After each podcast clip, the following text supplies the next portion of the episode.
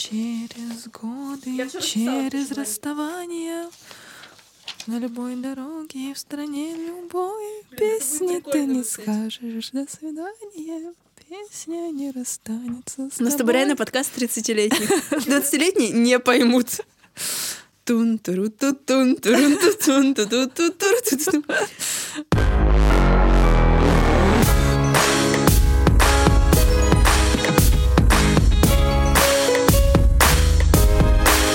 Эпизод, в котором мы открываем чакры для привлечения новых друзей. Привет, подушка! Привет, подружка! С вами подкаст-сериал «Акулы фантазирования». И мы, его ведущие, хранительницы памяти о рекламе из двухтысячных Арюна и Таня. Арюна, скажи, я единственная подруга в твоей жизни? Таня, должна тебе признаться, что у меня есть еще подруги, с которыми я периодически встречаюсь на нейтральной территории. Арюна, я должна тебе сообщить, что и у меня есть подруги на стороне. Получается, что мы состоим в открытых дружеских отношениях? Да, Таня, мы полиаморная дружеская пара. Там-там. Туру-туру-ту. Пу! Эта шуточная миниатюра открывает сегодняшний выпуск на тему «Как найти друзей во взрослом возрасте». А теперь два объявления. В марте мы проведем прямой эфир в Инсте, на котором вы сможете найти новых друзей. Мы еще не придумали механику, как мы это все организуем, и не определились с датой, когда прямой эфир состоится, поэтому следите за анонсами в Инсте. Мы сходили в гости в подкаст под названием «Мама Либра». Это подкаст от двух работающих мам, Маши и Любы, о том, как совмещать карьеру и материнство, быть продуктивными и при этом не сойти с ума. Ссылка в описании выпуска.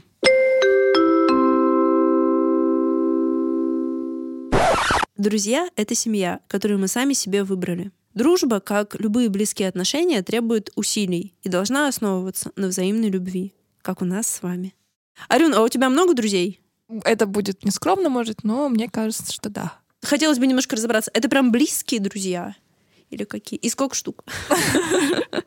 У меня достаточно друзей, чтобы рассказывать им о том, что есть в моей жизни, открыто, откровенно. Делиться, обмениваться энергией, информацией и так далее. То есть я могу рассказывать самое сокровенное, тайное, неприятное. Но в количестве я точно не знаю. Ну, человек 10, может быть. Прям 10? И прям 10 людей, про которых можно сказать друг? Но мне кажется, что да. Ну, может быть, э, для них это не так. Ну, то есть, реально же так бывает, что ты считаешь одного человека своим близким другом, а он тебя таким другом не считает. Бывает, наверное. Тебя такого не было? Я не знаю. Вот я считаю тебя близкой подругой. А ты меня... Хорошо, один матч у тебя уже случился. Теперь давай звонить всем своим остальным друзьям. Это будет реалити-шоу сегодня в выпуске. Я правильно понимаю, что у тебя сейчас нет запроса на новых друзей э, в жизни? Откровенно нет. То есть у меня сформированный круг общения, и расширять его я не стремлюсь. Но при этом, если у меня будут формироваться новые связи, я буду этому очень рада. А тебе хватит на это времени? Не факт. А вот у меня сейчас есть потребность, я не хочу говорить в новых друзьях, потому что объективно в новых друзьях у меня потребности нет, и у меня даже времени нет. Я так вот порефлексировала и перед выпуском подумала, что, наверное, в моей жизни мог бы сейчас появиться один близкий друг, и это максимум, на что меня сейчас хватило бы. Ну, такой по-настоящему близкий друг. А еще я бы хотела, чтобы в моей жизни появились тусовка, общение, знакомые хорошие из сферы предпринимательства, у которых, которые мутят какое-то свое дело, которые мутят свой бизнес. Среди моих близких друзей практически ни у кого таких интересов нет. И получается, что мне сейчас не хватает общения на эту тему с близкими людьми. В выпуске про информационную гигиену мы уже говорили про то, что наша тусовка, наше окружение очень сильно нас формирует, влияет на нас. Я бы хотела сейчас помочь, так скажем, своему формированию и насытить свою жизнь людьми вот с похожими интересами из области бизнеса, предпринимательства. Если резюмировать, у меня есть, в принципе, есть место для новых людей в жизни, но не для очень большого количества. И я говорю, если прям супер близкий друг, извините, ребят, максимум один человек. Записывайтесь. Отправляйте свои резюме Да, на почту. А Арюна, как профессиональный HR, поможет мне отобрать. Ну, шутка, конечно. Я справлюсь сама. Пишите в мой личный инстаграм. Но бывали периоды в моей жизни, когда у меня была острая необходимость э, в новых друзьях, и не в одном а человеке, а в большем количестве. Я очень хотела иметь э, свою компанию, типа как в сериале «Друзья». То есть несколько очень близких людей, которые в курсе всей моей жизни, всех событий в моей жизни, а я в курсе того, что у них происходит.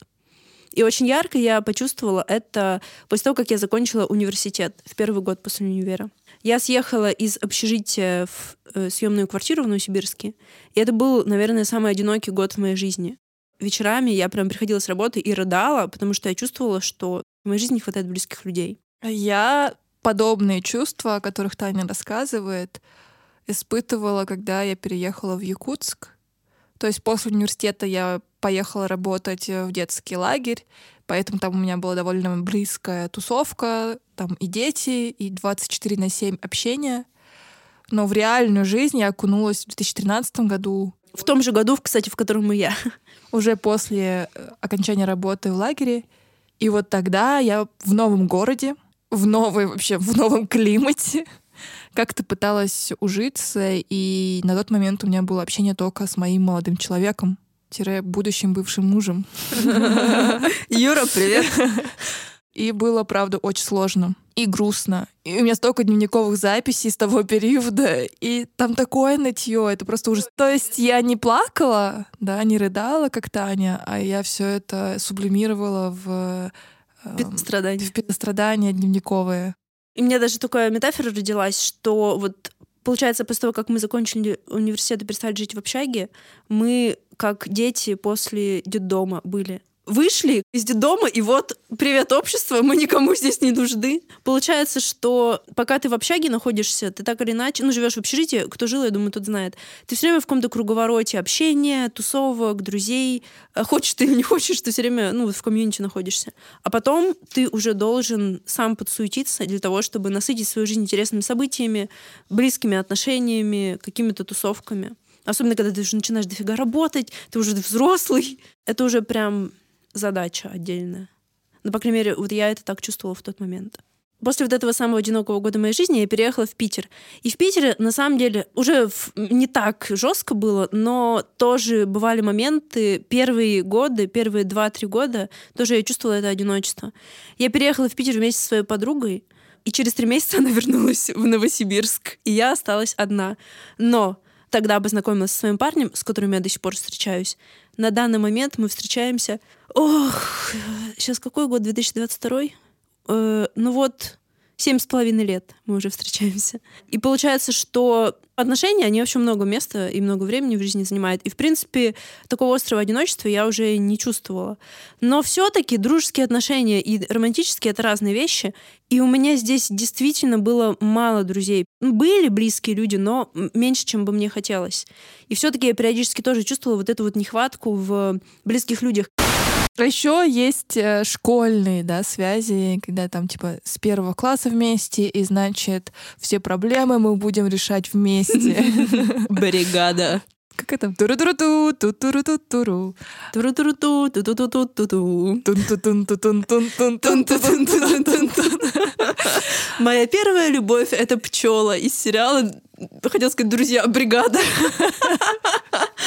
И в моем сейчас окружении есть человек, у которого все практически его окружение состоит из друзей, с которыми он познакомился в детстве. Ну, типа, он знает их с 7-8 лет. И с одной стороны, я очень этому удивляюсь, потому что в моей жизни такого нет. Это какой-то разрыв шаблона. Типа, как можно дружить с людьми? Вас связывает непонятно что. Вы не могли развиваться одновременно в равной степени. Причем не два человека, а когда особенно много человек. Да. Но с другой стороны, я очень завидую, ну потому что сама когда-то хотела вот такой вот крепкой дружбы с молодых ногтей, да, скажем так. Ну вообще, вообще, э, все вот такие тусовки, когда ты не сам выбираешь людей, с которыми ты хочешь общаться. Сокамерник. Да, например, ссылка, тюрьма, э, школа, университет.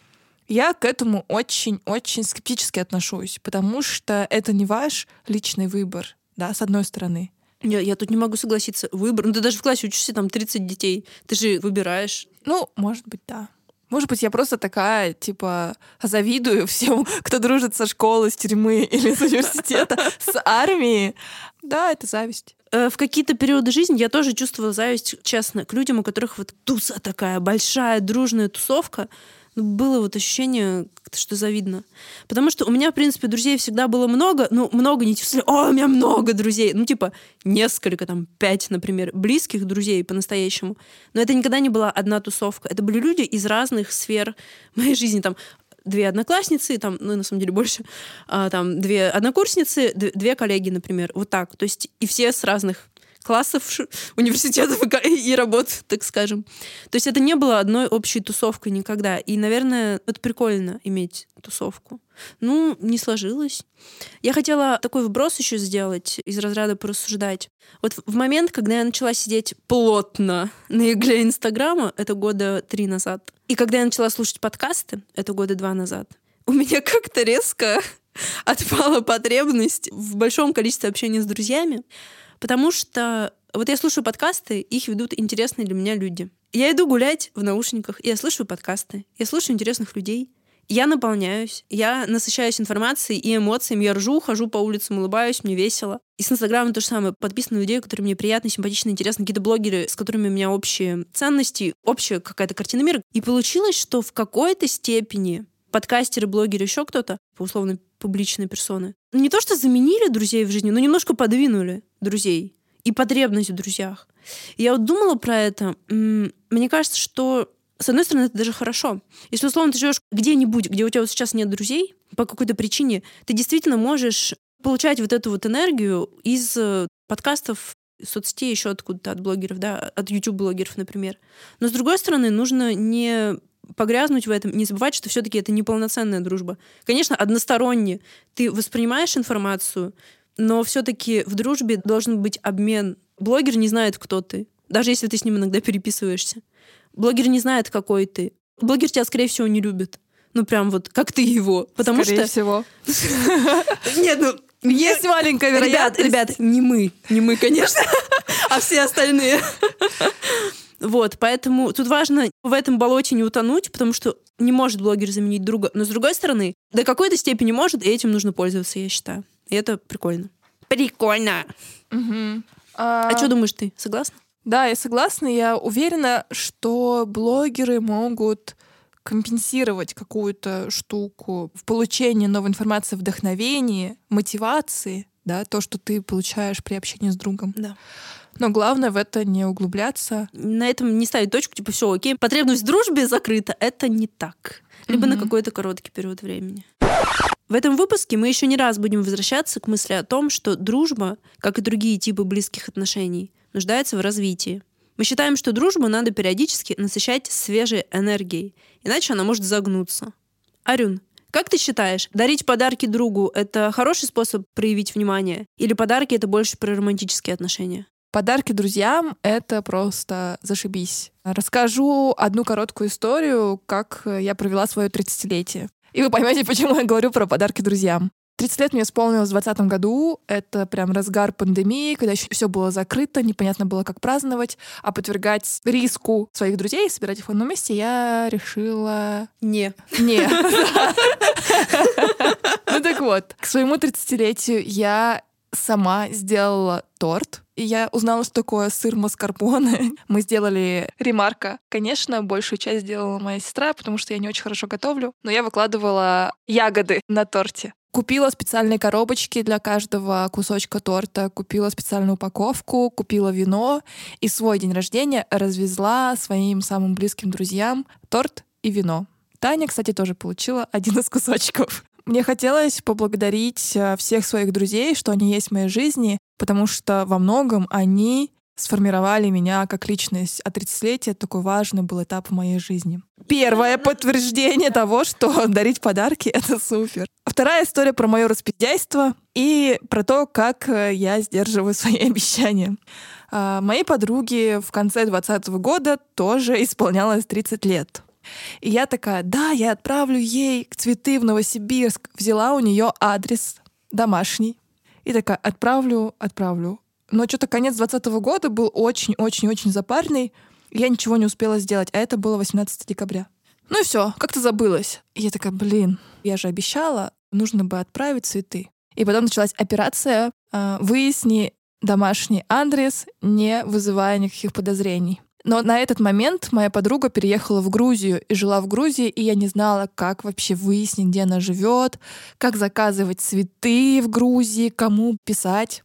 Я сохраняла всех людей, которых она отмечала в своих сторис, чтобы потом в день X написать им и спросить, ой, а вы знаете вообще Аню, можете подсказать ее домашний адрес, еще что-то. Я переводила рубли в лари, нашла двух девчонок, которые Первая выяснит, где она живет, вторая подготовит букет и привезет их. Охренеть. Оплатила доставку. Реально операция. Если бы мне сейчас, а не в 2020 году, нужно было организовать доставку цветов в другой город или рассылать подарки сразу нескольким друзьям в Питере, то я бы воспользовалась сервисом Flow Wow. FlowWow — это удобная онлайн-платформа для продавцов и покупателей. На ней есть тысячи магазинов из 950 городов мира. Прикиньте. Там можно заказать не только доставку цветов, но и десерты, шарики, декор для дома, косметику и многое другое. На носу 8 марта. Не обязательно сидеть и ждать подарки от мужчин, черт побери.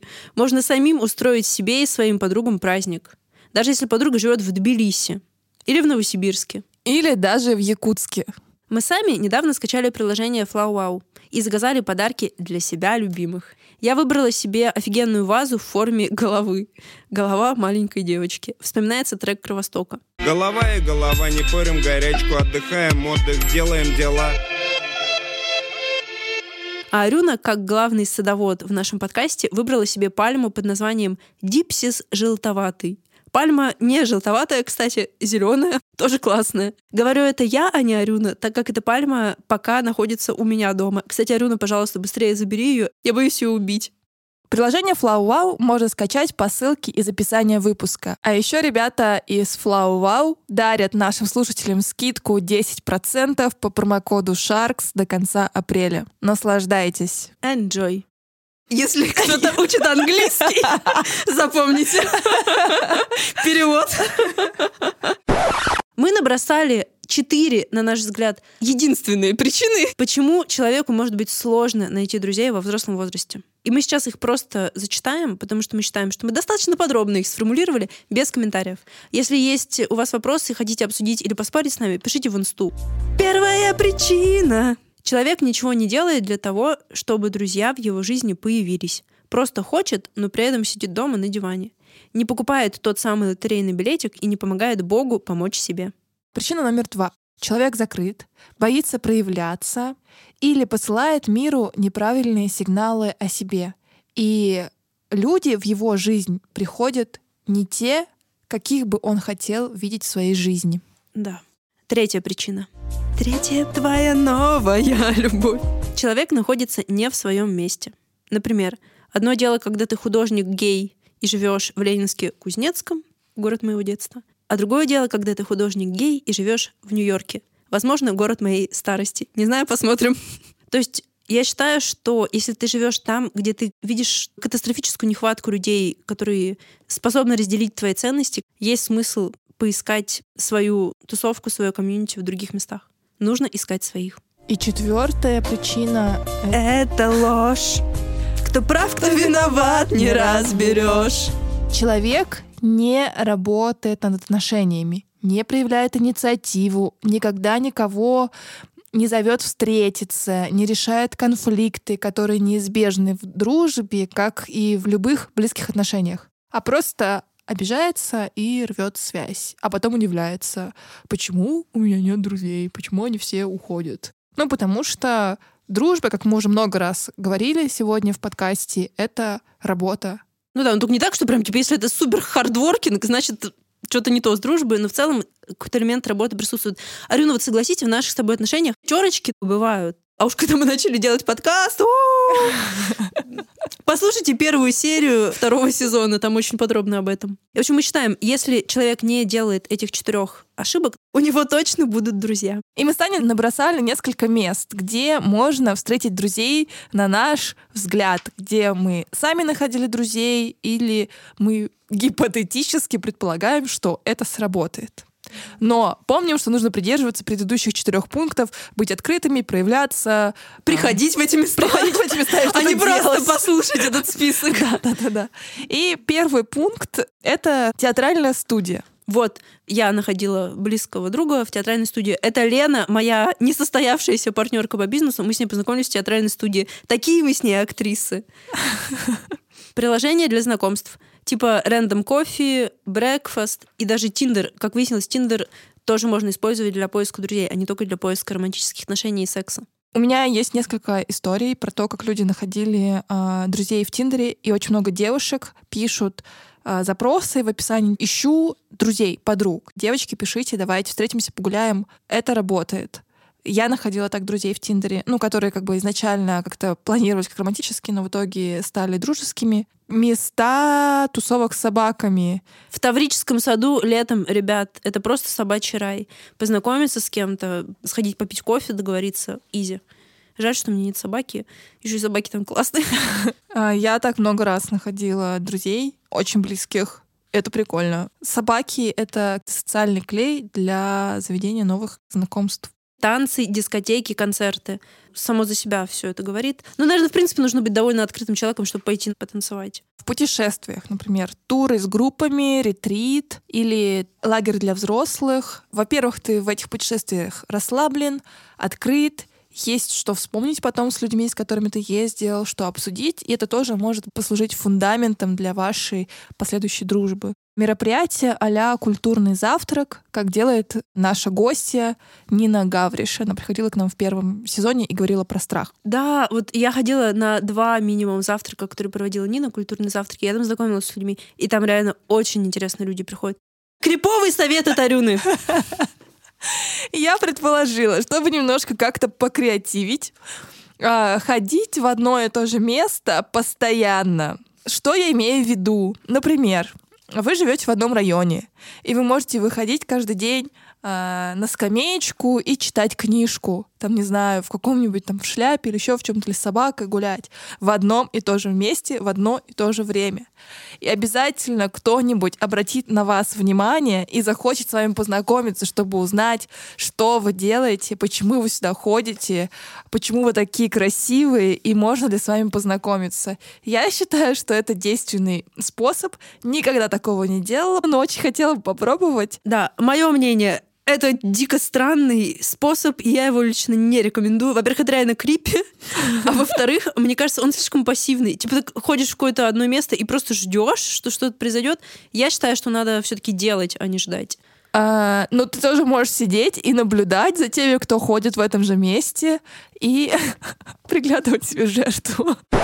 Сегодня у нас очень крутая гостья, за инстаграмом которой я наблюдаю уже два года, а может даже и больше. Катя Цойлик, блогер и эксперт по нейронным связям мозга. Вот так. Катя, привет. Катя, привет. Привет. Очень рада вас видеть и слышать. Привет. Катя, поверь, я рада тебя видеть больше. Как твоя подписчица. Но спасибо. Вопрос такой. Скажи, пожалуйста, вот у тебя муж, два ребенка, такая насыщенная жизнь, блог, огромная аудитория. У тебя в жизни остается время и потребность э, в дружеских отношениях? Ну, конечно, остается, потому что блог — это совершенно другая степень близости. Вот. Муж — это тоже другая степень близости. все таки я вот разделяю. Есть, конечно, пары там, где муж — это лучший друг, но у меня муж — это муж. Где-то он мне друг, где-то какие-то вещи есть, которые я могу обсудить только с подругой. Ну, там какие-то такие наши интимные какие-то вещи. Например, мужа. Например, того же мужа, да, обсуждайте его с ним как-то, ну, не камильфо. Вот, и не всегда он поймет, какие именно у меня к нему претензии. С подругой делать это гораздо проще. Поэтому есть а, разница, и мне нужна, конечно же, как и любому человеку, мы все социально, нужна дружба, нужна какая-то такая а, близкая связь. Вот. И с подписчиками тоже такое не получается, потому что я довольно откровенна в своем блоге в целом. Но есть какие-то вещи, которые все равно я оставляю для себя. Слишком уж обнаженно вести блог, это чревато тем, что ты в итоге выдохнешься, либо эту степень близости можно будет использовать против тебя в какой-то мере. То есть ее и так используют, в принципе. То есть я очень откровенно блог веду. Это точно. Но в целом есть какие-то вещи, которые остаются да, для меня и для моих друзей. Так что да, друзья у меня есть, естественно. А тогда могла бы ты поподробнее рассказать? У тебя же ситуация такая не банальная. Ты живешь в другой стране, ты живешь в Шри-Ланке. Я живу на острове, да. Нашла ли ты друзей в офлайне там, на Шри-Ланке? А потому что, наверное, русских там не так много. Нашла, причем э, э, очень интересно, что у меня друзья не только русские. И это очень разнообразило в целом мою какую-то систему ценностей, наверное, потому что люди тут со всего мира живут. Сюда приезжают точно такие же отбитые люди, как я, которые романтики, которым вот это вот все классно, искры костра, э, какие-то тараканы летающие и так далее. И нам в кайф вот так вот жить, и поэтому мы вот на этом как раз-то и сходимся с людьми. То есть важны же точки соприкосновения, и у нас они получаются именно вот такими. Остров, как мы жили раньше, что мы нашли здесь и так далее. Поэтому абсолютно нашла. Ну и опять же, свой блог я начала вести вот более активно, как раз-таки, когда я переехала в Шри-Ланку, потому что мне вот этой близости не хватало.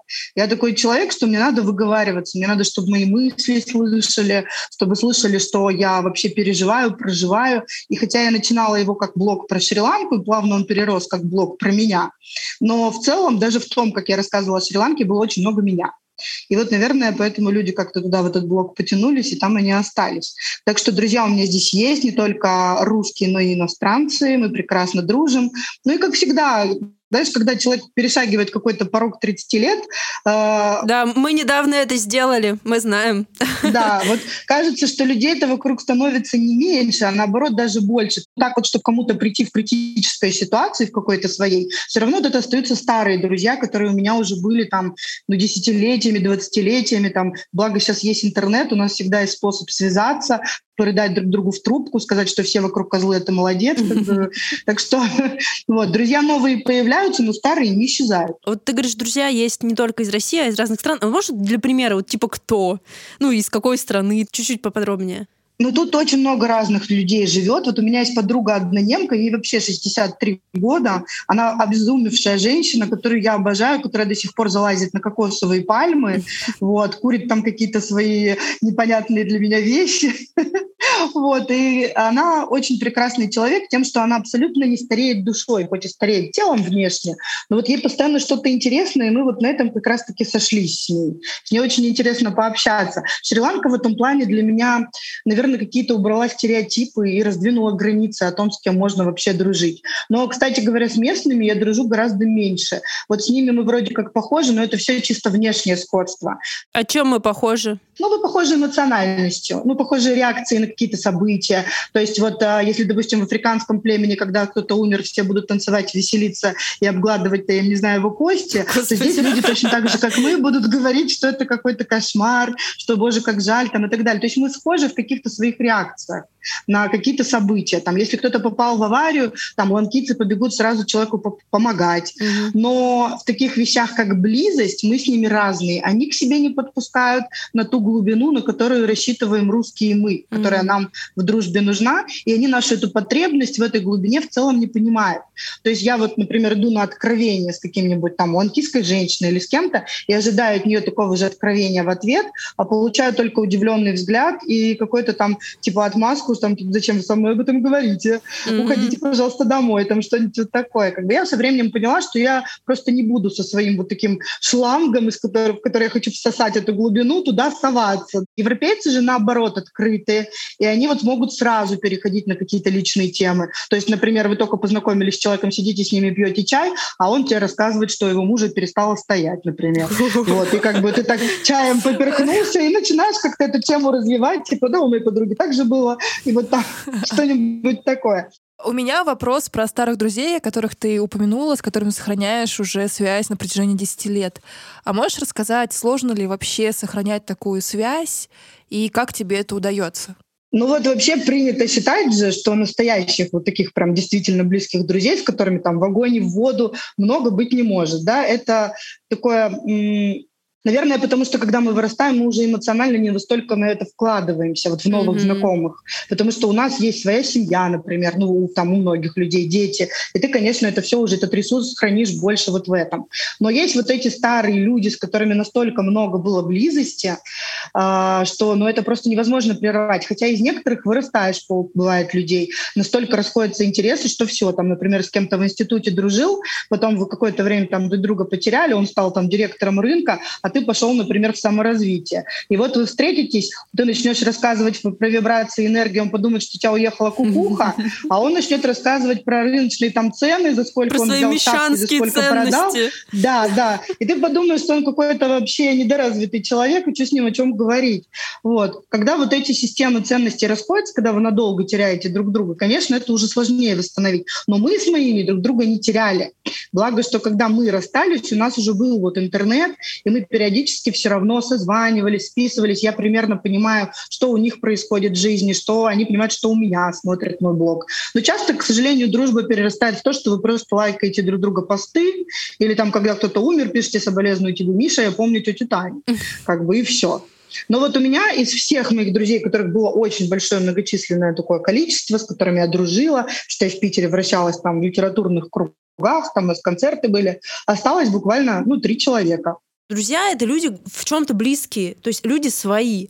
И у тебя даже такой проект стартовал «Своя стая». Угу. Что это вообще за феномен своих людей? Свои люди — это кто? Иногда даже семья своя — это не свои люди. Такое бывает. И такое бывает очень часто, да. Такое бывает даже чаще, если честно, чем наоборот. Вот у меня, во всяком случае, такое ощущение. Мне кажется, у русских такое очень часто бывает. У нас своя семья, она вообще не своя стая э, частенько. Угу. Кто такие свои люди и что у тебя за проект стартует на эту тему? Ну, сначала давай расскажу про то, как я, в моем понимании, кто такие свои люди. Да. Вот мы все растем, меняемся, естественно, у нас появляются новые интересы. Там, будь то кулинария, будь там кто-то стал зожником, кто-то стал бегать, да, кто-то там стал в саморазвитие уходить или во что-то. И, естественно, круто, когда наши друзья нас в этом поддерживают. То есть, когда ты приходишь весь такой со своим открытием, говоришь, слушай, Оля, там, Таня, я поняла, как это классно бегать, я вот вообще меня прет. И Таня такая, да, классно, супер, я тоже с тобой попробую там.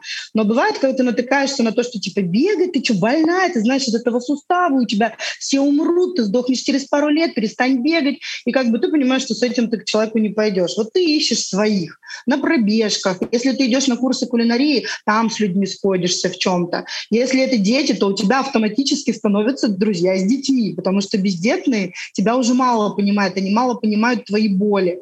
Мы всегда ищем людей, которые способны наши боли понять. Mm-hmm. Вот какие-то, что типа у меня было так же, или у меня тоже вот так. Вот я тебя в этом понимаю. Вот в моем понимании свои люди — это те, которые идут примерно в одном и том же направлении с тобой в развитии. Вот кто-то из моих друзей пошел, он меня понимает и поддерживает, а кто-то там как бы высмеивает или как-то там подхихикивает, что типа, ну совсем тебе кукуху сорвало. Тебе же почти же сорокот. Какое там блогерство там и так далее. Я считаю, что этого возраста просто нет. Ну вот. Поэтому вот мой проект, он как раз для людей, которых я уже объединила своим блогом. То есть мы там остались какие-то, я его веду ну, весьма давно, можно так сказать, практически 7 лет, и там остались какие-то люди, которые претерпели множество моих изменений. Куда я только не ходила. Я там занималась и туризмом. Потом я занималась чем-то другим. Потом я начала продавать юрведу. Потом я вдруг, бац, пошла в туры. Потом я опять вернулась в какую-то, пошла психологию тета-хелинг. Там половина отписались и сказали, что все, Екатерина, все с вами понятно. Там шапочка из фольги. Там было много всего, когда там э, с этими с прививками вот это вот все с флагами ходили. Делать, не делать. Когда я написала, что сделала, там половина плюнула мне в лицо. Ну, короче, вот так вот на самом деле отсеиваются люди. Это абсолютно нормальный процесс, и остаются свои. Но все равно остаются те, кто есть какие-то такие зеваки ну, у меня в блоге, которые приходят посмотреть, пообсуждать, mm-hmm. а в чем она одета, а у нее второй подбородок, а муж ее, наверное, не любит, а может и любит, а может и не только ее и так далее. И вот для того, чтобы отсеять, наверное, вот этих зевак от э, людей, которым действительно интересно то, что я делаю, во что я иду, потому что меня очень увлекает вот моя тема саморазвития, вот я провожу сессии тета-хиллинга и психологии, все это вместе совмещаю, просто у меня какая-то своя методика появилась, я проводила интенсивы, что я решила всех их объединить в одно. И сделать что-то будет такой клуб, где мы будем не только проходить интенсивы, вот всячески там прокачиваться, но еще и смотреть кино, читать книги. То есть вот клуб, куда тебе клево прийти вечером вместо сериала. Потому что сериалы, мне кажется, сейчас настолько захватили умы людей. И с одной стороны это прикольно, но с другой это не прикольно, потому что все свои эмоции мы вливаем, мы черпаем из сериалов и вливаем в сериалы. Mm-hmm. То есть мы переживаем за главных героев, мы там каждый обсуждаем с кем-то, какая была серия, а вот прикинь, она там то, а это то. Но как бы все вот это, мы, мы не живем, получается, в своей жизни. У нас эти эмоции в жизни отсутствуют. Мы их проживаем только там. И причем компании, мне кажется, этим пользуются, потому что Netflix становится все изощреннее, да, про что только сериалов уже нет. И про тюрьму, Получается, что ты, проживая вот этот опыт просмотра сериала, ты там узнаешь что-то про тюремный мир и как бы тоже погружаешься в этот опыт, в суррогатный опыт, потому что он-то на самом деле не твой. Вот. Про, там, и про вот эту игру кальмаров, где вот так вот люди все, и ты тоже в это погружаешься и вроде как переживаешь, но ты же тоже не проживаешь mm-hmm. реально этот опыт. Ты можешь только себя... То есть это как, компьютерная игра, в которую мы сливаем свои эмоции. Ну да. Даже еще более пассивная, чем компьютерная игра. В компьютерной игре что-то делать надо. Просто сидишь, смотришь и жрешь чипсы, как mm-hmm. бы все. Вот в этом твое участие происходит. Ну, какой-то анализ. Но при этом тебе уже настолько в этих сериалах все разжевывают, что тебе даже анализировать ничего не надо. Вот тебе в конце сделали вот такой-то вывод, ты такой, прикольно, когда будет второй сезон? М-м, класс, так, а третий будет через год, замечательно, и ждешь. Вот. Поэтому мне кажется, что этот уход от реальной жизни, как-то надо нас в эту реальную жизнь возвращать. И вот моя мой проект, он об этом, чтобы мы смотрели не весь тот ну не знаю, какую-то пищу для ума получали, не жвачку для ума, mm. которой он просто занят, а вот пищу, которая его каким-то образом развивает, выращивает, взращивает, куда-то мы чтобы шли. И вот уже там вот этот проект, он еще не начался, он начинается с 1 марта, и там вход будет каждый там месяц, будут люди присоединяться, условно там программа есть, я приглашаю туда тех людей, кто мне интересен тоже mm-hmm. в качестве экспертов, которые как мы будут тебя сегодня пригласили. Да, как вы меня сегодня, абсолютно верно. Я вот точно так же. Потом узнаю у вас, как вся эта схема делается. Вот. И буду приглашать людей, и вот я хочу сделать такое место, где людям будет интересно после работы, что им будет интересно слушать во время пробежки, что им будет круто слушать, когда их ребенок там ковыряется в песочнице, а ты можешь в этот момент прикольно поковыряться продуктивно в своих мозгах. Я очень много рассказываю про то, как работают нейронные связи мозга, как ими можно управлять, как можно убрать какую-то свою программу. Там вот многих людей, там, например, есть программа вот из 90-х у людей, там, что богатые люди плохие, которая мечтает на самом деле людям выходить на какой-то новый уровень дохода, потому что бабушка с дедушкой это говорили, мама это говорила. Это засевшая в нашем mm-hmm. подсознании штука, которая просто делает нам какой-то незримый потолок. И вот ее легко на самом-то деле убрать, пробить. Вот я рассказываю, как это все работает. Потому что, во-первых, это интересно мне самой, как работают эти вещи, что вот все это нейропластика, нейропластичность мозга, все, что с этим связано. И вот об этом как бы там вся движуха и происходит вокруг этого. Учишь ли ты своих детей навыку искать друзей, да, искать своих людей? И если учишь, то как? Ну, потому что они знают три языка, они немножко там отличаются, может быть, от местных детей. И как ты считаешь вообще, можно ли, конечно. можно ли развить такой навык? А я их нет, я считаю, что это все должно развиваться эволюционно, вот по, по плане э, в рамках развития самого человека. Я их учу просто вступать в контакт и всегда говорю, что мы не знаем, что из этого контакта выльется. Может быть, этот человек станет твоим другом, а может быть, он станет тебе просто прикольным пацаном, с которым ты побегал, поорал как бы, и ты об этом завтра там забудешь. Ну, я не озвучиваю это прям так, я конечно, так не гружу, как вас сейчас, но как бы разумеваю. То есть я вот так их прям не гружу, что типа вот дружба, это святое, ты должен вот этого мальчика там со всех сторон обнюхать, вдруг это тот самый свой человек. Это все происходит у детей само по себе. И на самом деле за этим очень интересно наблюдать. Потому что дети, в отличие от нас, взрослых, они четко знают, что они хотят. И они четко знают, чего они не хотят. И вот когда им человек не нравится, это происходит буквально, вот когда, у вас будут дети, вы это увидите, как происходит. Это происходит буквально три минуты общения, и твой ребенок приходит и говорит, я не буду с этим человеком играть, там, с этой девочкой. И все, и ты не будешь там бегать вокруг него, типа, ну он же хороший, все, он уже все за три минуты понял для себя. Как собака, которая понюхала под хвостом, грубо говоря. Типа, моя собака, не моя собака. И вот у детей это очень классно, потому что нам, зачастую взрослым, требуется гораздо больше времени для того, чтобы понять, кто перед тобой. А дети, у них какая-то вот эта внутренняя чуйка есть. Мое, не мое. Но вообще хочу сказать, э, добавить, что друзей, вот своих, особенно тех, которые давние, с которыми до сих пор есть связь, их нужно беречь. Потому что вот в пожилом возрасте, к которому однажды все придем, да, близкие отношения, социальная поддержка, они помогают сохранить когнитивные функции мозга. Вот не сойти с ума в прямом смысле. Это, э, а вот социальная изоляция, там, когда у тебя никого нету, не с кем поговорить и так далее, наши же дети не обязаны возле нас в этом возрасте сидеть. Поэтому нужно хранить подружек и желательно покупать им витамины, чтобы они тоже жили долго. Вот, социальная изоляция, потому что может и ухудшить здоровье и вообще качество жизни. Так что дружба, она важна даже с точки зрения здоровья. Катя, спасибо тебе огромное еще раз за то, что ты согласилась прийти к нам в гости и за этот интересный разговор. Обожаю твой блог. Вам тоже спасибо большое, что вы меня позвали. Мне было очень интересно. Буду следить теперь тоже за вашим подкастом. Это прям интересная штука такая, что у вас там получится и с кимоно, и с мужем. Да, Буду спасибо. посильно помогать. Спасибо большое. Я выбираюсь из зимней спячки и начинаю в полную силу мутить свой бренд кимоно. Мир, встречай меня! Метафизическая цель на 2022 год – одеть в мои кимоно манижу. You.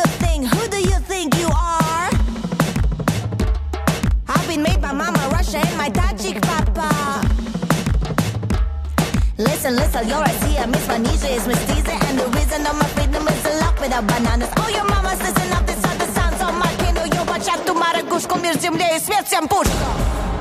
Запомните этот момент. Вернемся к нему через 10 месяцев. А теперь по пунктам. Что у меня сейчас происходит? Я продала еще одно кимоно. Итого, две довольных клиентки в копилочке продаж. Результат не космический, но это только начало. Меня греет, что девчонкам действительно понравились покупочки. Можно, можно я зачитаю выдержки из их сообщений? Да, конечно, можно. Тань, это же наш подкаст. Делаем, что хотим. Да, точно. Первое сообщение. Кимоно офигенное. На меня крой. Это эталон. Если будет на осень из шерсти или велюра, я броню. Блин, если честно, я читаю и даже как-то чувствую, что это не скромно. Ну, это не мои слова. Это мне написала девочка, которая купила у меня кимоно, моя подруга. Это ее слова. И второе сообщение от второй моей подруги, тоже покупательницы. Я прям очень рада, что стала обладательницей такой крутой вещицы. Оно как жемчужина моего гардероба. Вот такие сообщения. Погнали дальше. Я купила напольное зеркало с подсветкой на деньги от продажи первого кимоно. Буду фототься в него и снимать видосы для сторис. Придумала еще две концепции кимоно. Крой тот же, но из других материалов. Нашла поставщика самого качественного футера. И да, спойлер, следующий дроп кимоно будет из футера. И это будет очень стильно. Заказала разработку нового логотипа для магазина. Провожу research по созданию сайта для магазина. Нашла новый швейный цех. Мне удобнее до него добираться, шьют в нем дешевле, и там гораздо более клиентоориентированный сервис и нормальное вежливое общение. А вот предыдущий цех, с которым я сотрудничала, оказался с гнильцой. И сейчас будет долгая история об этом. Мой мандеж. Да, я считаю, что про такие вещи тоже надо рассказать. А то я такая рассказываю, типа, сделала то, сделала все, а теперь вот, пожалуйста, подводные камни. Я была на позитиве только после первой встречи с работницей из прежнего цеха и рассказывала про это в подкасте несколько выпусков назад. Мы работали без договора. За все время я не получила от них ни одного чека. А в общей сложности с момента отшива тестового образца осенью 2021 года до последней транзакции в 900 рублей, которая произошла неделю назад. Позже расскажу, что это была за транзакция. Я заплатила им 47 900 рублей. Практически сразу у меня с ними все пошло по беде. Во-первых, они ломили огромную цену за свою работу. Но я тогда еще этого не понимала, потому что не ориентировалась в ценах услуг на рынке. И вообще я волновалась, мучилась синдромом самозванца и от этого была слабая и прогнулась под их условия. Если бы за свою высокую цену они предоставляли офигенный сервис, вопросов бы не было. Но их уровень сервиса и общения с клиентами, во всяком случае со мной, пробивает дно. В какой-то момент я заметила, что перед каждой ситуацией, когда мне нужно было у них что-то спросить, узнать, написать или приехать к ним лично, я чувствовала жесткую тревожность. Прямых оскорблений или каких-то грубостей с их стороны, конечно же, не было. Но во всей коммуникации сквозила «ты дебилка» в мою сторону, а не от меня. Предпоследней каплей в нашем с ними общении стал момент, когда мне нужно было сшить один образец кимоно из футера для затеста.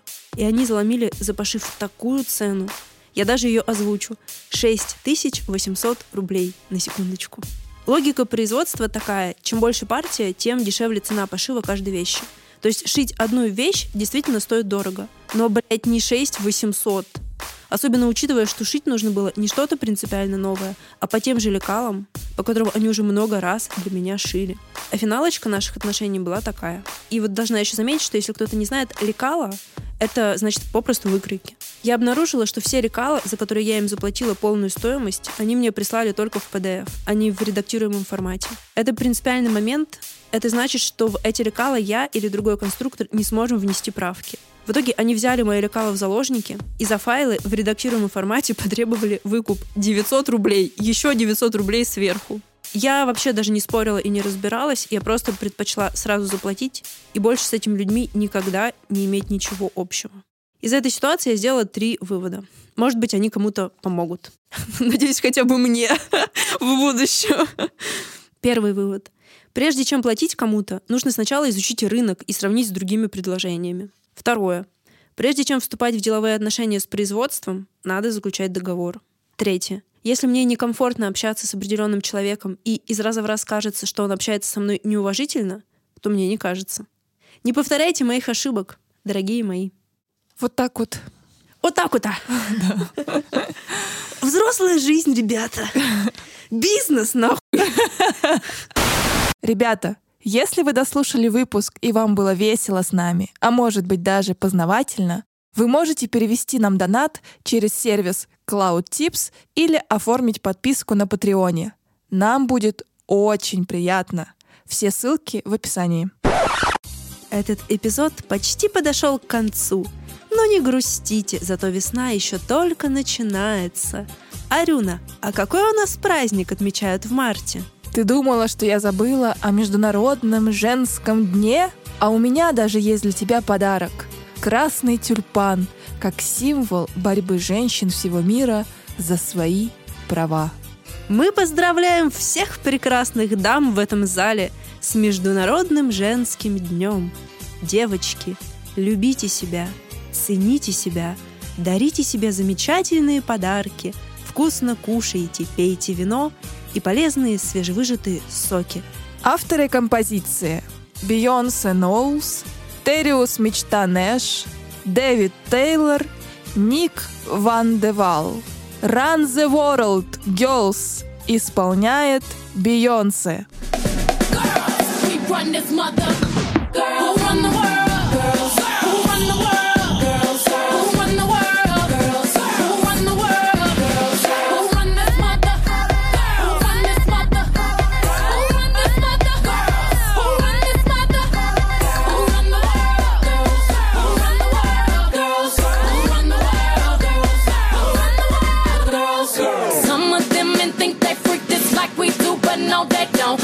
Your check come at their neck. Disrespect us, no, they won't.